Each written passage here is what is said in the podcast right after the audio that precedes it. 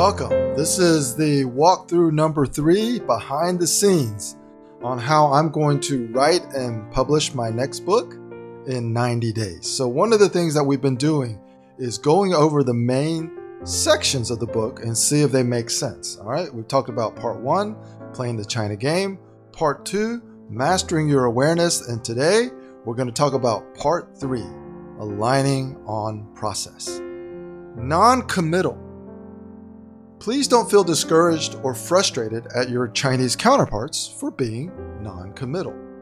There are simple measures to reach alignment faster that you can utilize after you understand their emotional priorities and idiosyncrasies.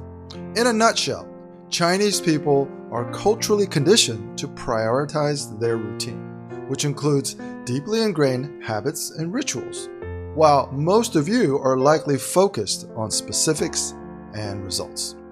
Being open and honest while putting all of your cards on the table doesn't translate to someone being more trustworthy in Chinese culture. With this approach, it's like chickens chirping at quacking ducks in search of common ground, referred to in Chinese as 鸡同鸭讲. So let's explore an alternative path to reach your preferred destination. Align on process.